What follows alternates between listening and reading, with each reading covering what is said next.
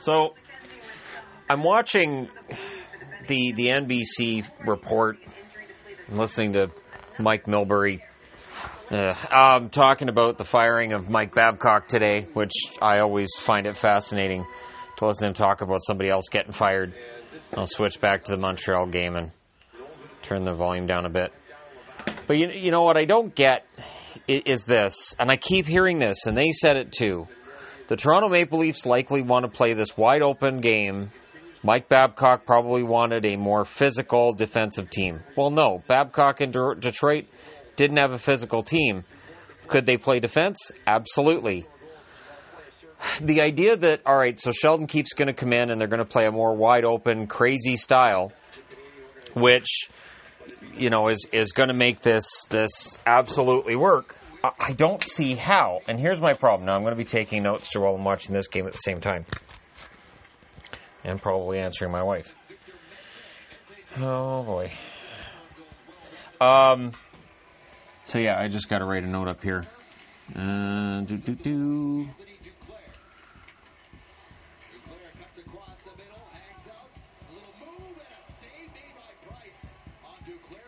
You guys can hear the game in the background, right? So it's Montreal and Ottawa. Shots are 18 to 6. That's why I had to write down just the shots are more than 3 to 1 for the Habs. Dear Lord. But here's here's my issue with Toronto, and here's here's where and and it's easy to call Kyle Dubas a moron and an idiot and all this, and I, I get why people talk about him like that. I, I kind of get it. But I think he overestimates the talent. So we've got Auston Matthews, who is a supremely talented 50 goal scorer, 100 point producer if he can stay healthy. Absolutely. I will not argue that Matthews could score 100 points this year and 50 goals. Gotcha. John Tavares, if healthy, 40, 45 goal scorer, great, amazing, fantastic, yes. Uh, Marner, if he can get healthy, come back. Marner is more than a point per game player, one of the best uh, passers in the National Hockey League. Done. William Nylander, uh, probably on probably going to end up scoring around 60 points. He'll have a nice bounce back from last year. We talk a lot about his contract and all that, but his cap hit of 6.9 million really isn't that far out. When you look at the contracts that RFAs were getting this year, it's really not that far out of whack. Aho got what 8.5 million. That's the cap hit. I know he got way more than that from the Habs. The Habs paid 11 billion dollars up front or whatever it was. But outside of those four, where's this tremendous talent for Toronto? Like outside of those top four forwards, and on the blue line, you can argue Morgan Rielly and and Tyson Barrie if he can get it going. But I, I don't see a lot of top end talent that you can go out there and do a run and gun type of game. The other problem is, I, I'm trying to remember the last time I saw a team play run and gun offense strictly and not worry as much about the defensive side of things and win a Stanley Cup. Now, you could point to the Pittsburgh Penguins from 2016 and 2017 if you don't remember that their goaltending was a major part of that second one. Their goaltending was important in the first one as well in 2016. Yes, you have Crosby and they could out, they could score a lot, but their defense was excellent as well. There isn't a, a guy I look at on the Leafs and say, "There's their Brian Dumoulin." There isn't a guy in the Leafs right now that I look at and say, "There's their Colton Parayko." I think Jake Muzzin's supposed to be that. I think Jake Muzzin's a, a good player, but do I look at Jake Muzzin and see a, a defenseman that I think can put them over the top for a Stanley Cup? No. And and so it, the the real challenge here for the for the Leafs is you've got a guy who's in charge who's saying I want skill. We're going to win with skill and speed, and we're going to dazzle everybody. And you've got a league that normally your Stanley Cup champion doesn't work that way. We just watched the St. Louis Blues run everybody over in 2019. And the Bruins didn't play that same way, but the Bruins can play that way. And I've, I've pointed this out to people before, too, that the Bruins are not the big bad Bruins anymore. I still hear that being talked about with them. They're really not the big bad Bruins anymore, but they can answer that kind of play. They can do that. If you want to get down in the muck and the mire, they can do that. That's fine with them and and the Leafs really can't. And and by trading Kadri, they just cut themselves off at the knees again. Because I like Alex Kerfoot, but I don't put him as a run and gun type player who's going to be pure skill. And he also can't give you that grit that you had with Kadri when Kadri was there. So it's this roster that's really kind of this this mix.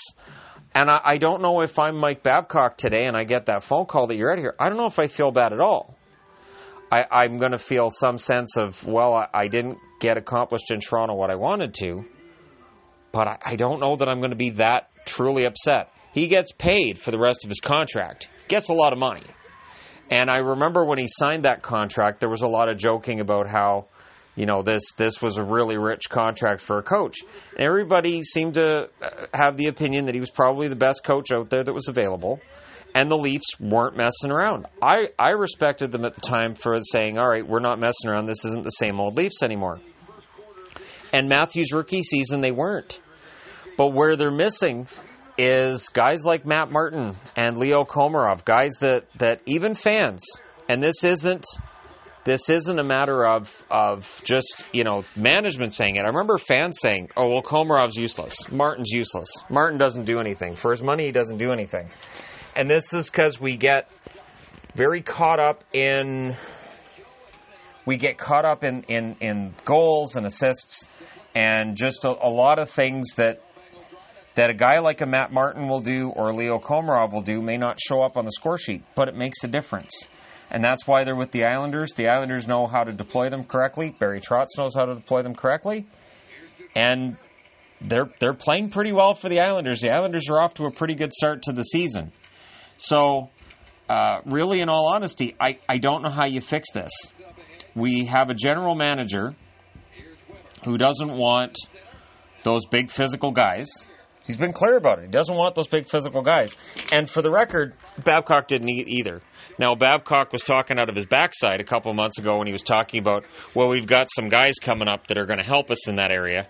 And all the media went, who the hell's he talking about? What guys are coming? Turns out he may have meant his grandkids and just retirement. That may have just been like code for him saying, I'm just going to retire anyways. I'll just watch my my kids and grandkids and all that. I don't really care.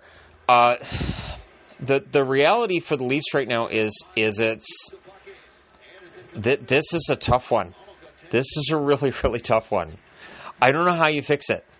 Maybe Sheldon Keefe's the answer. Maybe Sheldon Keefe steps in. He knows enough of these guys from the American Hockey League that there's some kind of magic, and he's he's the Leaf Whisperer. And the next thing you know, they're right back in the playoffs, and they look great. But I, I think if they try to win just with pure skill, like if they go out on the ice against the Washington Capitals and they try to win that game in pure skill, they're going to get killed. They go out and they run and gun against the Bruins and that top line, they're going to get killed. Now I know people are going to say, "Well, they were losing to those teams anyways." No, no, we're talking slaughter. If you open up the ice, you give that you give that Bergeron line ice because you're not playing defense, you're loosey goosey. They'll run they'll run up the score six or seven to one. Give Ovechkin ice space. Okay, sure. So if they're going to open up the game, if this is a signal that we want to open up the game and make it pure skill, even for instance, I'm watching Montreal right now. Montreal can skate. They've got depth. They've got five or six different guys that can hurt you on any given night. You can't just shut down one line and have a really good chance against Montreal because that second or third line can bite you. And everybody knows I'm a Bruins fan, so I'm not going to lie about that. But if the if the Leafs try to run and gun with these guys, they could lose. And it's again, you're you're trying to win in the playoffs. You've been in the playoffs 3 years in a row now. Fans are not going to accept another first round exit, especially with cap problems they're going to have this summer. Fans want results. They want at least round 2. And I don't know that this team is built for that. I just don't. I don't know that I look at the Toronto Maple Leafs right now and I say, "Yep, that team's built to win. That's a Stanley Cup winner. Uh, I I could see them last year. I talked about them as potentially being a President's Trophy contender or a winner because I thought their skill. Oh, look at that! Ottawa tied it. Wow, on their ninth shot. Wow, being outshot twenty-one to nine, and they've just tied it. This is that rope a dope. That that ages me. The fact that I know what rope a dope is, and if you don't know what rope a dope is, that's that's fine. Uh, it's Muhammad Ali did it. It's from many, many years ago. It's a boxing term, and it's basically you just lean back and you just let your opponent punch themselves out, and and then you win. And it just feels sometimes like that's what Ottawa does. But remember, if Ottawa wins tonight, they're what two wins behind Toronto, one win behind Toronto if they win tonight, and that's where we're at. So Ottawa, that's paying everybody, and I think it's monopoly money this year. I don't think there's actual money being exchanged. Toronto's paying forty million dollars to its top four forwards, and they're not very far ahead of Ottawa. So, yeah, that's the world we live in now. I don't, I don't know. Does does Toronto have a chance? Does Toronto have a roster right now that is capable of not just turning this around and getting into a playoff spot, but winning a Stanley Cup. Because if Kyle Dubas isn't trying to put together a team that can win a Stanley Cup, I, I don't know what he can do. And, and again, now that he's fired the coach, if the team continues to struggle, this is Toronto. The the patience will wear thin with Kyle Dubas very very quickly if this team continues to struggle under Sheldon Keefe. So he, they better hope he's the leaf whisperer, and that this whole idea of if if what they want is run and gun hockey, they better hope it works. Because I don't see enough talent in that room to make run and gun hockey necessarily work. Keep in mind, whether I do or don't cheer for certain teams like Montreal, like Toronto, or whatever, it is always far more interesting when you have original six teams in the playoffs. To me, it's always more interesting the more Canadian teams you have in the playoffs. And if Montreal and Toronto could meet in a playoff series somehow, some way, by hook or by crook, my God, that would be absolutely beautiful. I would have to watch every minute of that. That would be absolutely fantastic. And then after every game, I would have to be on social media just watching as fans just tear each other to pieces. It would be the most amazing um, meeting of two teams in Canada possible. And that includes the Battle of Alberta, as nasty as that can get. I think if you had Montreal and Toronto in the playoffs, it would be fantastic. Let me know what you guys think. Thank you guys for your time, for your attention. And we'll get back to taking notes on this game that somehow 1 1, even though Montreal's dominated this game. It really shouldn't be. And it's Pageau that got the goal because, of course, it is.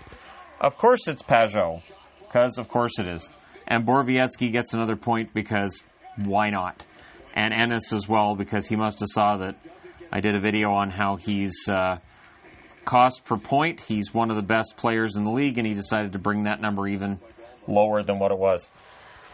Fantastic run for Ottawa, and if they win this game tonight, I don't know. Can they do it? Can Ottawa actually do this? Uh, I will say, I've I've been able to find a couple of Ottawa jerseys lately as well. So if I got to start wearing Ottawa stuff more regularly in reviews, I'm totally fine with that. But let me know what you guys think. The big question can the Toronto Maple Leafs organization, with this roster that they've put together, can it win a championship? I, am not talking about whether we cheer for them or don't. Can this franchise, as it's constituted, win a championship? My answer right now would be no. And it's for the simple reason that that third line center that Kadri was, they need that. I don't know that Kerfoot's the guy. The defensive depth, uh, I love what Justin Holl's doing too, but I, I don't think the depth is where you want it. And backup goaltending is really, really damned important in this day, this day and age where you have to have two goaltenders to have a chance. Look at any team that's gone anywhere you have to have two goaltenders have a chance. And before anybody says St. Louis, in the second half last season, Jake Allen's numbers got better after Binnington became the starter. So it is important to have two goaltenders. I speak as somebody who's cheered for Boston for a long time. When Rask was being forced to play too much, by the time the playoffs rolled around, he sucked. So you can't have a situation where your starter's playing too often. You have to have two goaltenders in this day and age. But let me know your thoughts. Thank you guys for your time and your attention. I will talk to you again soon.